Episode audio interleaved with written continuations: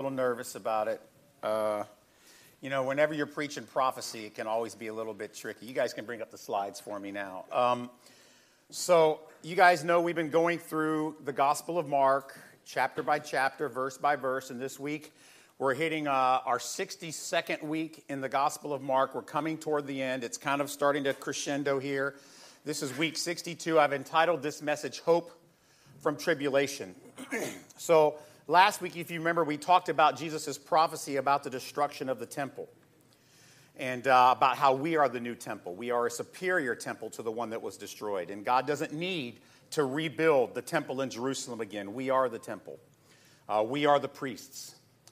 Uh, this week, as we continue with this prophecy, you're going to find some pretty fascinating things. And I, I will tell you that there is, there is more disagreement over the prophecy in this particular passage and the end times than any other topic in the New Testament when it comes to what preachers say and things like that. This passage is especially controversial. And it's a troubling passage, this prophecy by Jesus. It's also prophesied in Daniel, so it's not something he just pulls out of thin air. He's actually taking something that Daniel had prophesied and bringing it to his first century church. It's a prophecy of bloody calamity and horrible tribulation. The most popular opinion on this passage among modern day evangelicals is that this is some sort of a tribulation that is yet to come. That somehow there's going to be this situation where an antichrist comes and he fools the world to have everyone follow him, and then at the last moment he brings calamity, but not before God's church. Christians are raptured, so to speak, and spared the worst of the tribulation. Now, me personally, I don't ascribed to this rapture theology, which frankly did not even exist till about 1830 when a man named John Darby came up with it. I used to embrace this theology, but not any longer. What I will teach you over the next two weeks is ironically now a minority opinion in the church. But before the 1830s, it was a vast majority opinion among the early church fathers. Now, my position on this passage has evolved over the years. So I am preaching from a place of humility, believe it or not. I know you might find that hard to believe, because I know that there's a, there's, there's a good possibility that I could be wrong. I don't think I am, but it's possible. So I preach this with humility. In fact, it's how everyone should approach, preach, teach, or read this passage. Because even with diligent work and study, we must be humble. So you might ask, well, if it's such a controversial passage, then why bother? Why not stay away from controversial topics that don't impact the message of the gospel, hope in Jesus Christ? Well, I think you'll see how careful, systematic study of this passage provides what may be for some of you the most stunning evidence, affirmation, and encouragement about your faith in Jesus and the inerrancy and the reliability of the scriptures. Won't that be fun? So, with that in mind, let's go to Mark chapter 13, verse 14 through 23. This is a continuation of Jesus' prophecy. People call this passage the Olivet Discourse. He's on the Mount of Olives teaching the disciples after they had left the temple after two days of confrontation. And Jesus continues with his prophecy. But when you see the abomination of desolation standing where he ought not to be, then he puts this quotation or this parentheses, let the reader understand. I'll explain why that's there later. Then let those who are in Judea flee to the mountains. Let the one who is on the housetop not go down or enter his house to take anything out. Let the one who is in the field not turn back to get his cloak. And alas, for women who are pregnant and for those who are nursing infants in those days, pray that it may not happen in winter. For in those days there will be such tribulation as has not been seen from the beginning of creation that God created until now and never will be. And if the Lord had not cut short the days, no human being would be saved. But for the sake of the elect, whom he chose, he shortened the days. And then if anyone says to you, Look, here is the Christ, or Look, there he is, do not believe it. For false Christs and prophets will arise and perform signs and wonders to lead astray, if possible, the elect. But be on guard. I have told you all these things beforehand. So, normally, what we do when we break down a, a, passage, you know, we go history, what about man, what did he do, and why and how did he do it. Then we look at the spiritual or the theology, what about God and what and why and how do you do it. Then we look at the personal, what are we supposed to do? Well, today, I have to reverse the first two. because since this is a continuation of prophecy, it makes sense to start with what Jesus is saying first, since he is predicting history, not reacting to it. So Jesus adds to this prophecy of the destruction of the temple with stunning, listen to me, stunning detail. And he really puts his credibility at risk. And he starts to give them signs of when all this is going to start and how they are supposed to respond to it. And he starts off with this term, abomination of desolation. That just sounds bad, right? I mean, it just sounds like, whoa, abomination of desolation. That's like what's going to happen to the Packers today in the NFC Championship game. That's not. well, actually, it's a term in Daniel chapter 9, verse 27. So clearly, we know this prophecy actually is a restatement.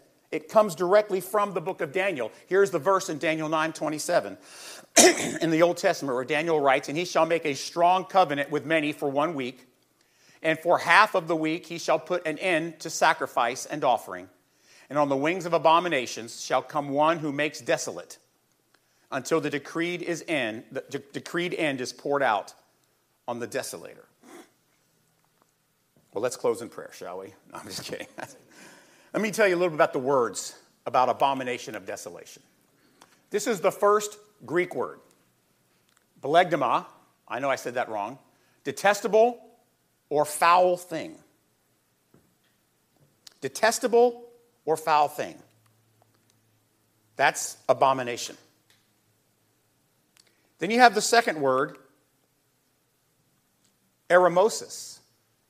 It means to make something desolate or uninhabitable. Those are the two words abomination of desolation. A detestable or foul thing, that makes something desolate or uninhabitable. So, in all biblical uses, this phrase, these two words, it can be rightly translated abomination of desolation, an abomination causing desolation, a specific event or condition so detestable or foul it makes something uninhabitable and devastated.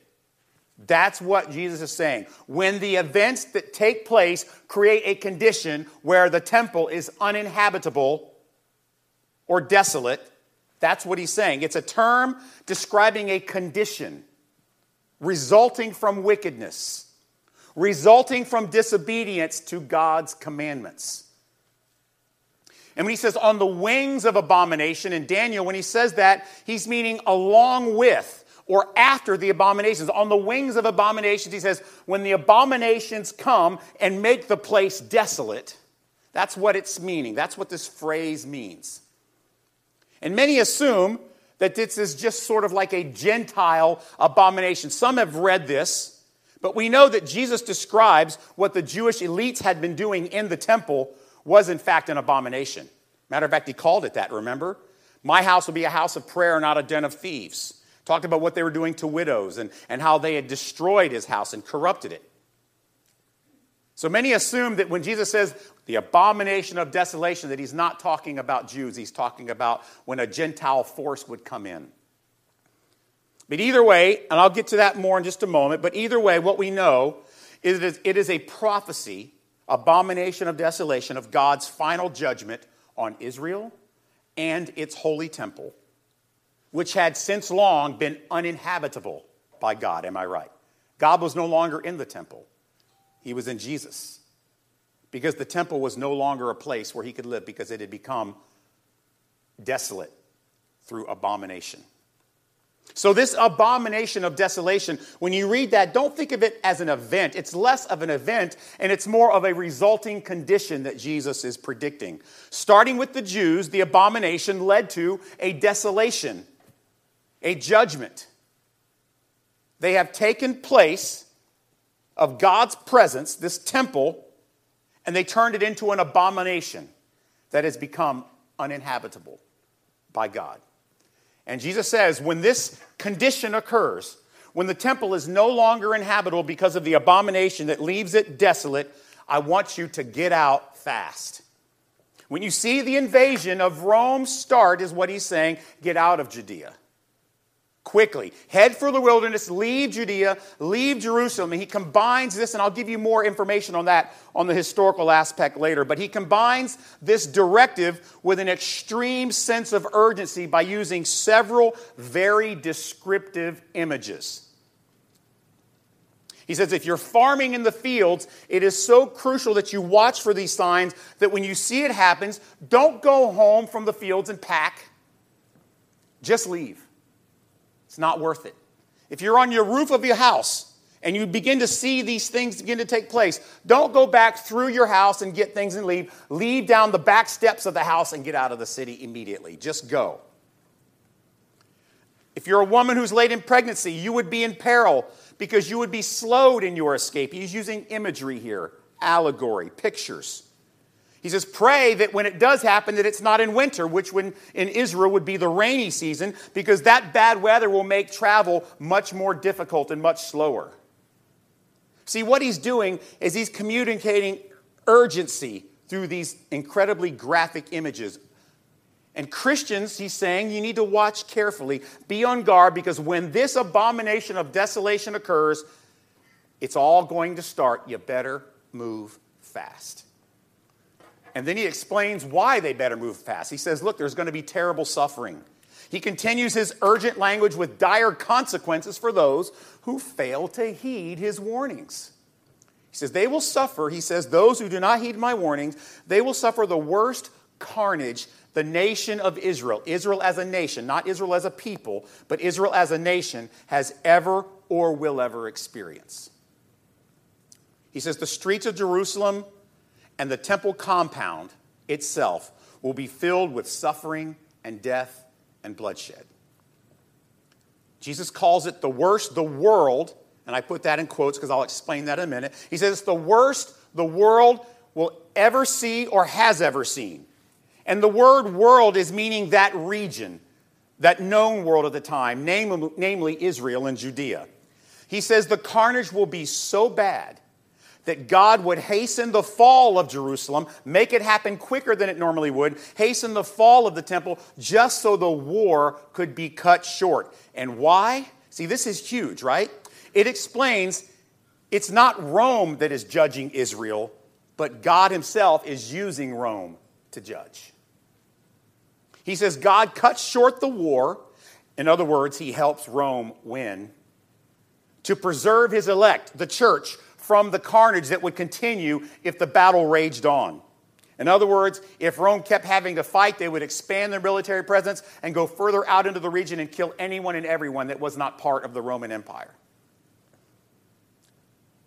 It's a final, almost political warning. He says, do not follow the false claims of those who say they are the military Messiah. Do you remember that's what the disciples wanted Jesus to be? Do you remember that? He says, others are going to come and try to claim to be that and they might even do miracles. Do not follow them. Don't follow these military messiahs, these people who say they are the Christ. He says they are all frauds.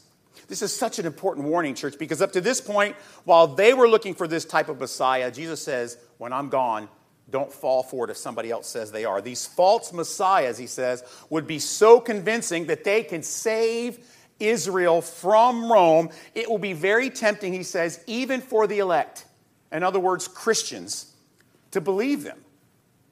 He says, Watch out for these signs, church, and when you see them, head for the hills. Get out. Don't follow these false messiahs back to Jerusalem for the fight because they're going to die. It's clear this prophecy is a warning, right? I mean, clearly it's a warning, but what's the purpose? It's to protect his church. And it makes sense, right? Because the first thing Satan will want to do once Jesus is gone is what? Crush the church in its infancy. So that's the spiritual. Normally do the history first, but today you can see why we had to do the spiritual. See all the d- details that he puts in there? Well, watch this. This is amazing. Let's talk about the history. Jesus was right. See, this prophecy came true, and let me tell you something. I don't care if you're the most fierce Jesus critic out there.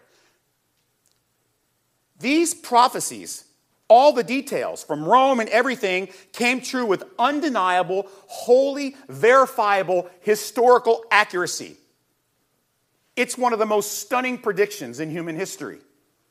37 years later, it all took place. Once again, we see why historical context of Scripture is so important, right? If you just read this without understanding the history, you'd have no clue. You'd be waiting for an apocalypse. See, we must read history and understand it in the eschatological language of Jewish people. See, Jesus' prophecy today cannot be understood without first understanding within the context of the end times of the nation of Israel. And it all took place, as I said, about 35 to 40 years after Jesus' prediction. Imagine the bone chilling reality of first century Christian believers when they begin to see, oh my gosh, all the stuff the disciples have been telling everyone about for 30 years, it's coming true. Can you imagine the chills they got? And what we see happen is this Jewish Roman war, which, by the way, cannot be denied, it definitely happened. Jewish history considers, this is interesting, right? The Jewish history considers this Greek emperor Antiochus Epiphanes that he was the abomination of desolation. That happened in 186 BC, you know, about 200 years before Christ. What happened was he invaded Jerusalem, he went into the temple, he set up an image of himself, and then he sacrificed a pig on the altar. Well, a Jew would consider that definitely an abomination. And later, what we know, what happened is the Jews, under the leadership of the Maccabees, came back. They defeated Greece, kicked them out of the city, and took back Jerusalem and rebuilt the temple again. That's the temple that Jesus has been in this whole time, talking and teaching. The problem is, many Christians believe this was the abomination of desolation as well. But that can't be what Jesus is referring to. That happened 200 years before his prophecy. So just, if you ever hear that, the abomination of desolation, somebody came in, get that out of your head. It is not what happened with Antiochus Epiphanes, with the pig on the altar. It's not that. This is something different, a new condition, a new event. However, what we do know is this in 70 AD, a Roman general named Titus laid siege on Jerusalem to crush a Jewish revolt. And that actually, that historical event fits perfectly if the details line up, right? Well, do the details line up? Well, we'll see. Now, all I'm about to teach you in this historical section is verified by both Roman and Jewish historical sources, dozens and dozens of them. I don't even have to use scripture to verify what happened between 66 AD and 70 AD, roughly, ironically, three and a half years. So in 66 AD, there were rebel factions led by some that claimed to be messiahs, military messiahs, that took control of Jerusalem. They kicked Rome out and they set up their own provisional government. This had to be what Jehovah was promising about the Messiah, right? You can see why Jews would be so excited. We have defeated Rome.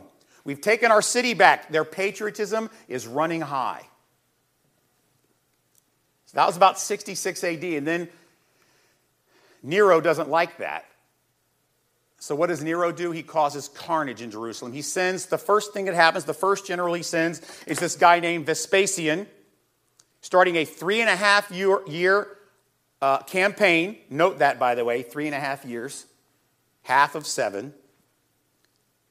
He sends a fighting force, forcing most Jews, as they run from fear, from this invading uh, army that's coming into Judea, they all run to Jerusalem. See, in the ancient world, what would happen is when your country was invaded by an outside force, when they entered the region, all the people would flee to the city stronghold for safety. And that would be where? Jerusalem. But Jesus told his disciples, no, no, no, no. Don't do what everybody does. Do the exact opposite. When you see Roman forces enter the region, don't go to Jerusalem. That's where everybody else is going to go, and they're going to die. And as many Jews fled to Jerusalem for safety, which is verified, by the way, by Josephus and Eusebius and a lot of other people. And they went, by the way, this happened right at the timing of Passover. So the city is bursting at the seams for people fleeing war and coming to worship in the temple. There are over a million people in Jerusalem at this particular moment. And he begins his siege on Jerusalem. It lasts for four and a half months. There's starvation, there's bloodshed, there's famine, and there's even within the walls infighting as people are starting to see, you know what, this, this holding up in Jerusalem thing's not going to work. They wanted to leave. A group called the Zealots forced everyone to stay because they believed they were going to defeat Rome. So now there's fighting within. And they wanted to leave their inside. The Zealots won't let them, but Titus is on the outside. If they try to leave, he's going to kill them. So there's over a million Jews trapped. Then, three days before Passover, on, the, on a day called Tisha which is a day of fasting, in 70 AD, Titus enters the temple. By the way, the same day the Greeks invaded it in 186 BC. Isn't that fascinating? And Jesus calls it the bloodiest, carnage filled moment in Israel's history as a nation. It was truly apocalyptic for those in the city. And the famous Pharisee historian Josephus, who wasn't a Christian, had no interest in supporting Jesus, gives firsthand account of what happened in Jerusalem's fall, saying, over 1.1 million Jews were killed. They suffered slaughter. They suffered salvation, enslavement, the destruction of all their sacred religious and civil institutions. But Josephus also tells us that many Christians were spared. While both uh, Romans and Jews all suffered in the battle, Josephus records another stunning fact about these followers of Jesus. He says, for some reason, they all fled Judea and Jerusalem when they saw the Romans coming. Once Vespasian had entered Judea three and a half years earlier, they began to leave the city, avoiding all the path of destruction between Rome and Jerusalem.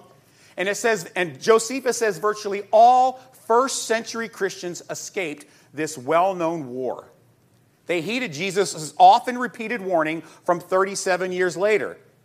Josephus is a devout Jewish Roman historian. He has no interest in trying to glorify a prophecy of Jesus. He's just recording history. He's considered a reliable source by many secular and religious sources. Then later on, in the fourth century BC, there was a guy named Eusebius. He is a church historian. He also recalls what happened as people were passing history down. The whole body, however, talking about the church, of the church at Jerusalem, having been commanded by divine revelation given to men, approved piety there before the war, removed from the city, and dwelt at certain towns beyond the Jordan.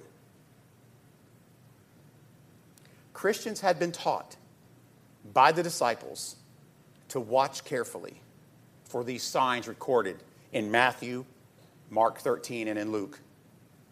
It was, in fact, this story of the abomination of desolation and leaving, get out of Jerusalem, and all those things. It was, in fact, one of the most important core teachings of the disciples in every setting when they got together. As a matter of fact, you will read dozens of times in the New Testament, most of which was written before 70 AD, the time is near. The time is at hand. The time is coming. It's almost here. Keep watch. What were they talking about? Matthew, or Mark 13, the abomination of desolation, and finding out when is it time to leave the city. Those references are all over the New Testament. The first century church lived in anticipation of these events. And that's why Mark said, remember I told you earlier, he said in parentheses, let the reader understand. That's why he's saying, listen, for those of you reading this, after I wrote it, before it happens, take heed. Do not skip over this section. Don't speed read it. Read it carefully. Church, these are undeniable historic events. Every detail that I just shared with you has been verified by multiple Jewish, Roman, and Christian sources. It's incontrovertible that uh, Vespasian and Titus's invasions are, in fact, direct, complete, fulfillment of Jesus' prophecy in Mark 13. No critic, nowhere, anywhere can offer any evidence otherwise. At least not with, with any credibility. Isn't that fascinating? This is one of the most stunning miracles of Jesus and all of his ministry. It's one of the reasons we can have such confidence. So let's look at the personal section today. I just gave you a fire hose of information, I know. It's a lot, but I hope you're tracking with me. Let's talk about the personal. What are we waiting for? So, this was my uh, Sunday sermon preview this week on social media. Uh, I didn't put it up there. Sorry, I'll just read it to you. The timing of future tribulation is irrelevant. God's purpose behind it is all that really matters. So let's talk about the tribulation. So, since all this clearly originates in Daniel, I've laid that out for you. Many evangelicals do interpret this prophecy as a future tribulation. They focus on counting those 70 weeks in Daniel, trying to calculate future timelines. They could be right. Who knows? But first, for them to be right, Jerusalem would have to once again be the world religious center, and it would have to be some sort of a fortress, a military fortress under siege from the biggest armies in the world. And all that is doubtful since none of those are true today. And since none of those are true today, it removes the idea of the imminency of Christ's language. He says this can happen at any moment. You know what else Christ says can happen at any moment? His future return, which we will discuss, by the way, next week. And so, if you believe that this tribulation could take place at any moment, you've got a problem because the conditions in Jerusalem don't set up for it. It takes away the threat, threat's not the right word, but the, the expectation of an imminent return of Jesus, which we truly believe in. In my opinion, the New Testament doesn't point to the tribulation, the one that many people have come to believe, where you have this suffering and all that stuff, and then the rapture before. I believe it's just referring to that tribulation. Do you see the difference? It's not the tribulation, it's that tribulation. In fact, there are many tribulations all throughout the New Testament. Did you know the specific word tribulation occurs 33 times in the New Testament alone? Here's one of them in Acts chapter 14, 22. Strengthening the souls of the disciples, encouraging them to continue in faith. This is before all this happened, by the way. And saying that through many tribulations we must enter the kingdom of God. The problem is, in the NIV, for example, one of the reasons, the NIV is a good translation, but we don't use it here, and here's one of the reasons. The NIV uses the word tribulation, translates the word tribulation one time. Well, they should have used it 33 times, but for effect, they used it once. They use other words like suffering and trials and the rest of it, but it's this Greek word, tribulation. It seems to me it's undeniably clear that Jesus' reference to a great tribulation already happened historically, spiritually in 70 AD. And you know what was great about that? The church, because they listened to Jesus' words, was ready. So let's talk about our preservation. So, what is our takeaway from all this? Was it just a history lesson? No, our, our, our takeaway is that you can trust Jesus to do what he said he's going to do because he's clearly an authority. See, the timing of this event wasn't Jesus' main purpose. You understand that? What was the purpose of this prophecy? It was to preserve his elect. That's the purpose of the Olivet Discourse. He wanted to preserve the first century church so it could become the second century church and the third century church and the church of 2021. We know this because in that prophecy, he makes the statement. He says it's going to be limited in time and duration. Why? To protect the elect.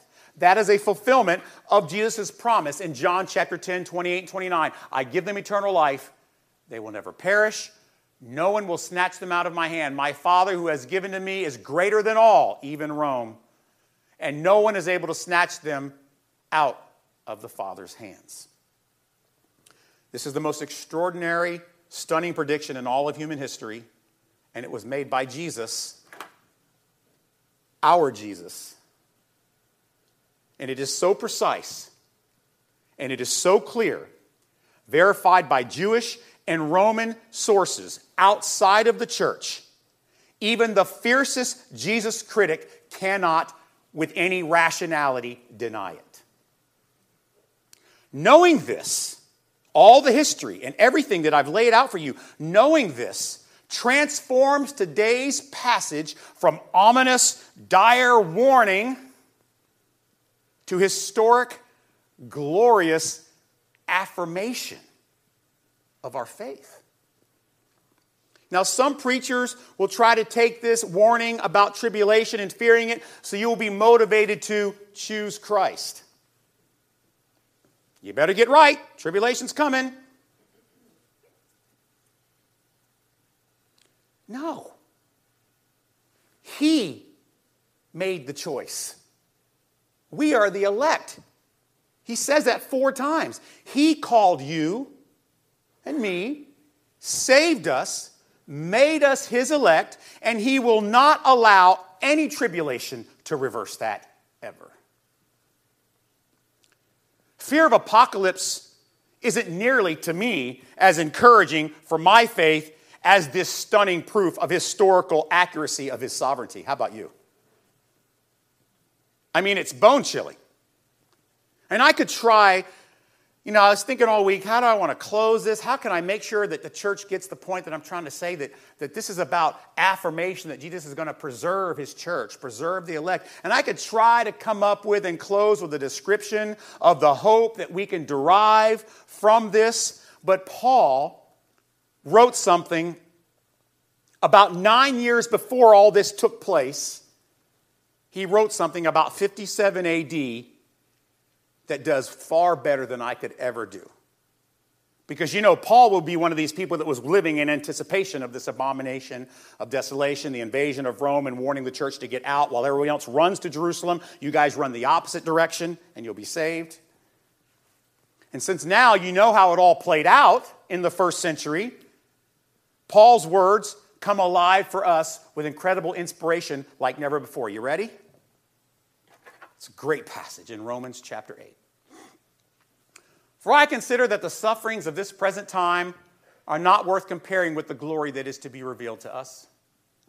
For the creation waits with eager longing for the revealing of the sons of God. For the creation was subject to futility, in other words, pain and anguish, not willingly, but because of him who subjected it, in hope that the creation itself will be set free from its bondage to corruption, abomination, and obtain the freedom of the glory of the children of God. For we know that the whole creation has been groaning together in the pains of childbirth until now, tribulation. And not only the creation, but we ourselves, who have the first fruits of the Spirit, groan inwardly as we wait eagerly for the adoption as sons. I call that homesickness. The redemption of our bodies. Verse 24 For in this hope we were saved. Now, hope that is seen is not hope. For who hopes what ha- for, for what he sees? But if we hope for what we do not see, we wait for it with patience. then he goes on and he says, For I am persuaded that nothing can separate us from the love of Christ. He says, Shall war? Nope. Famine? Nope.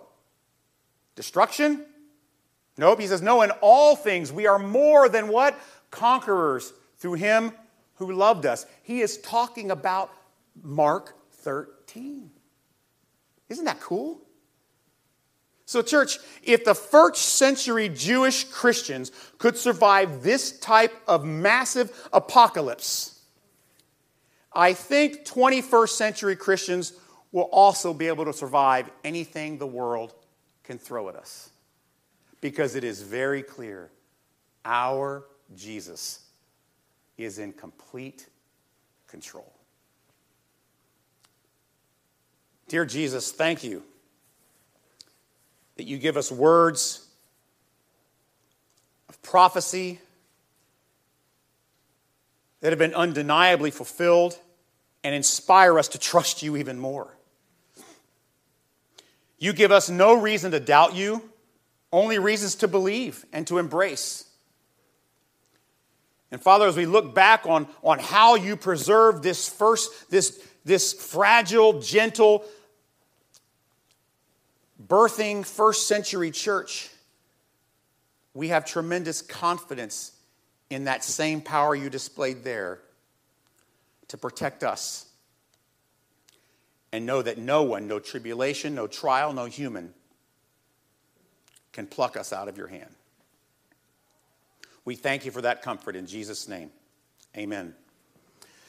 Well, these are difficult passages. We have one more on this prophetic passage next week on the return of Jesus. I think you're going to find that fascinating. But I hope this was, in some ways, and I know I gave you a lot of information, but I hope it was an encouragement and an affirmation to you. We love you guys. We're so thankful that you're here today. If you need anything during this week, let us know. We got your back. Have a great week.